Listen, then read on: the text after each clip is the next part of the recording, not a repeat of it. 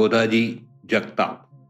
छत्रपती शिवाजी महाराजांचे अनेक साथीदार सवंगडी त्यांच्या शौर्य आणि आत्मसमर्पणाने मराठी माणसांना माहीत आहे. त्या काळातील वीरांची ज्ञात आणि अज्ञात नामावली फार मोठी आहे. त्यातीलच एक नाव आहे गोदाजी जगताप. त्यांचे वंशज होते भरतपूरच्या वसुसेन राजाचे दोन पराक्रमी बंधू. ज्यांनी दिल्लीच्या सुलतानी व जुलमी अधिकाऱ्यांना ठार मारले आणि असा पराक्रम करून ते महाराष्ट्रात आले व सासवड भागात पंढारे या बारामती जवळील भागात स्थिरावले. याच घराण्याशी गोदाजींचा संबंध आहे. गोदाजींचे वडिलांचे नाव बहरजी होते. जगताप घराण्याकडे दहा गावांची देशमुखी होती. काही जाणकारांच्या मते शिवबा अर्थात शिवाजी महाराजांनी जेव्हा रायरेश्वर येथे आपल्या सवंगड्यांबरोबर स्वराज्य स्थापनेची शपथ घेतली तेव्हा गोदाजी जगतापही त्यात सामील होते. रायरेश्वर तोरणा कोरीगड राजगड आणि सिंहगड हे किल्ले शिवाजी महाराजांनी जिंकून स्वराज्य स्थापनेस सुरुवात केली. त्यांच्या या कारवाईमुळे संताप झालेल्या आदिलशहाने फत्तेखान या सरदाराला मोठ्या फौजेसह महाराजांवर चाल करण्यास पाठविले. फत्तेखानाने बेलसर या गावी छावणी टाकली. त्याच्या सैन्याने महाराजांनी जिंकलेले शिरवळ ठाणे काबीज केले. फत्तेखानाला शह देण्यासाठी महाराजांनी किल्ले पुरंदरची निवड केली व तेथूनच सर्व सूत्रे हालत होती. शिरवळ परत काबीज करण्यासाठी महाराजांनी कावजी मल्हार या मराठी वीराची निवड केली. कावजी बरोबर गोदाजीही होते. रावजी मल्हार यांनी एका आदिलशहाई सरदाराची हत्या करून शिरवळवर ताबा मिळवला. बाजी पासलकरांची एक तुकडी शिवाजी महाराजांनी फत्तेखानाच्या बेलसर छावणीवर पाठविली. त्यात महाराजांची गणिती काव्याची एक चाल होती. गनिमांच्या सैन्यावर हल्ला करून ही तुकडी माघार घेत असे. फत्तेखानाचे सैन्य पाठीवर घेत ही तुकडी त्या सैन्याला पुरंदरच्या किल्ल्याच्या परिसरात आणत व नंतर ही तुकडी पुरंदरवर परत जात होती. या मोहिमेत दुर्दैवाने बाजींना वीर मरण आले.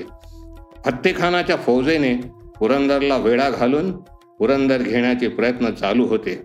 त्यांचे सैन्य पुरंदरच्या कठीण चढावर आल्यावर गडावरील मावळे त्यांच्या दगडविठांचा मारा करीत त्यांचा पाडाव करीत. फत्तेखानाबरोबर मुसेखान नावाचा सरदार होता.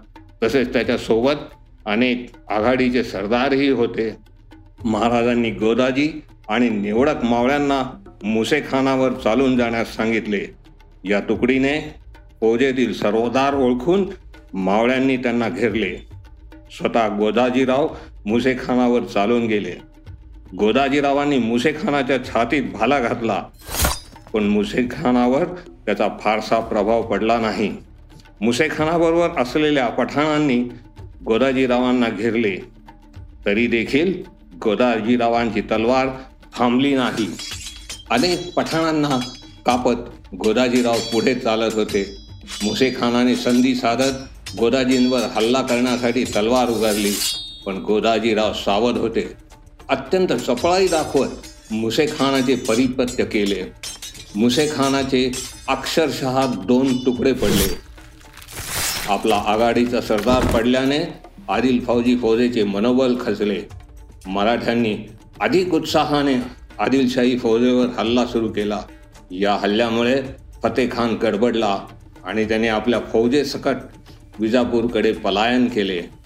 गोदाजी जगताप भैरवी भीमाजी वाघ यांच्या पराक्रमाने स्वराज्यावर चालून आलेल्या आदिलशाही सरदाराचा पहिला पराभव करण्यासाठी कारणीभूत झाला.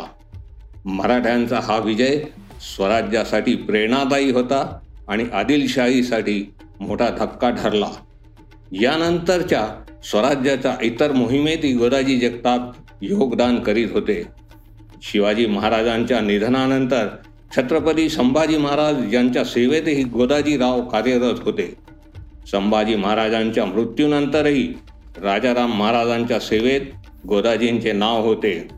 राजाराम राजे रायगडावरून निसटून जिंजीकडे जात असताना कावल्या बावल्या या खिंडीत त्यांच्यावर मोगली सैन्याने हल्ला केला. या खिंडीत गोदाजीरावांनी पराक्रम गाजवीत. अनेक मोगलांना यमसदनी पाठविले. याची फार मोठी मदत राजाराम राजेंना जिंजी पोहोचण्यात झाली झाली. दुर्दैवाने या युद्धाचा शेवट इतिहासात उपलब्ध नाही.